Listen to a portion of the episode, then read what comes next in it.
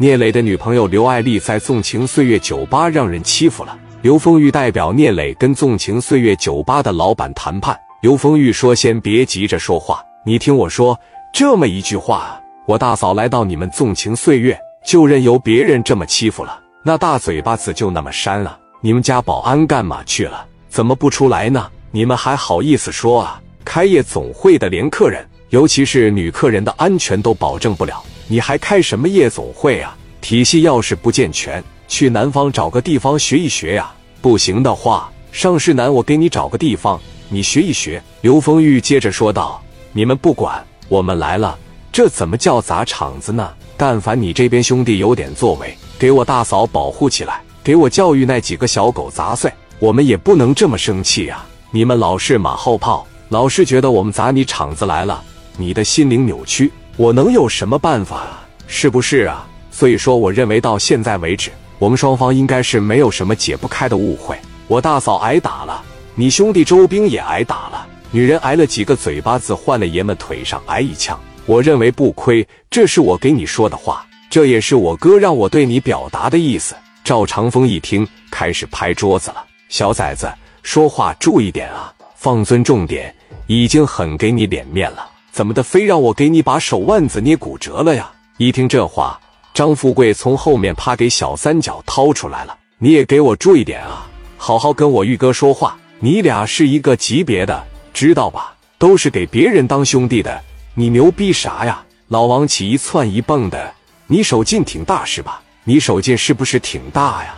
你过来跟我比划比划呗。胡宝刚一听不拦着了，赵长风一下站起来了。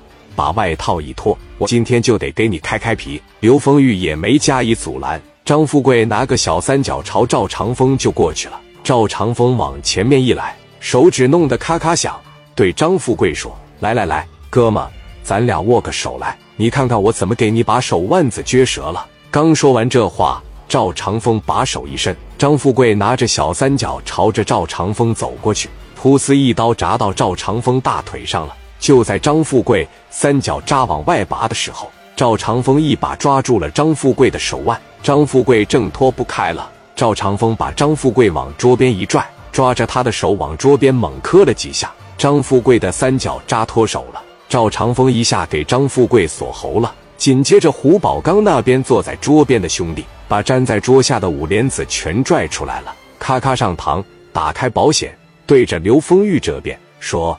今天把你们都撂这里。刘丰玉这边从后腰也把五十四全拽出来了。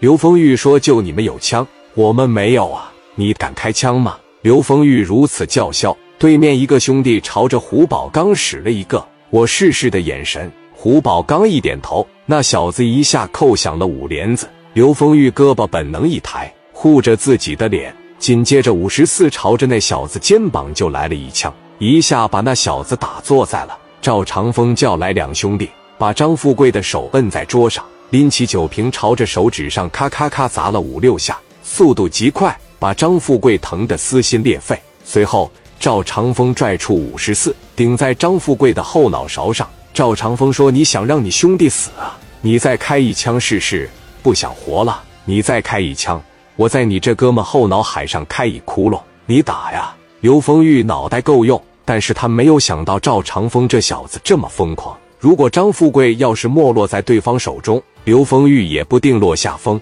但是现在这种情况，作为富贵的大哥，刘丰玉不得不照顾自己手底下兄弟。刘丰玉心想：反正你不敢把我兄弟弄死，我哥们无非在你手里边受着罪。现在的万全之策就是赶紧出去给磊哥打电话，让磊哥这边马上过来。想到这里，刘丰玉说：“这样吧，我不走。”这帮兄弟也不走，我给磊哥打个电话，行吧？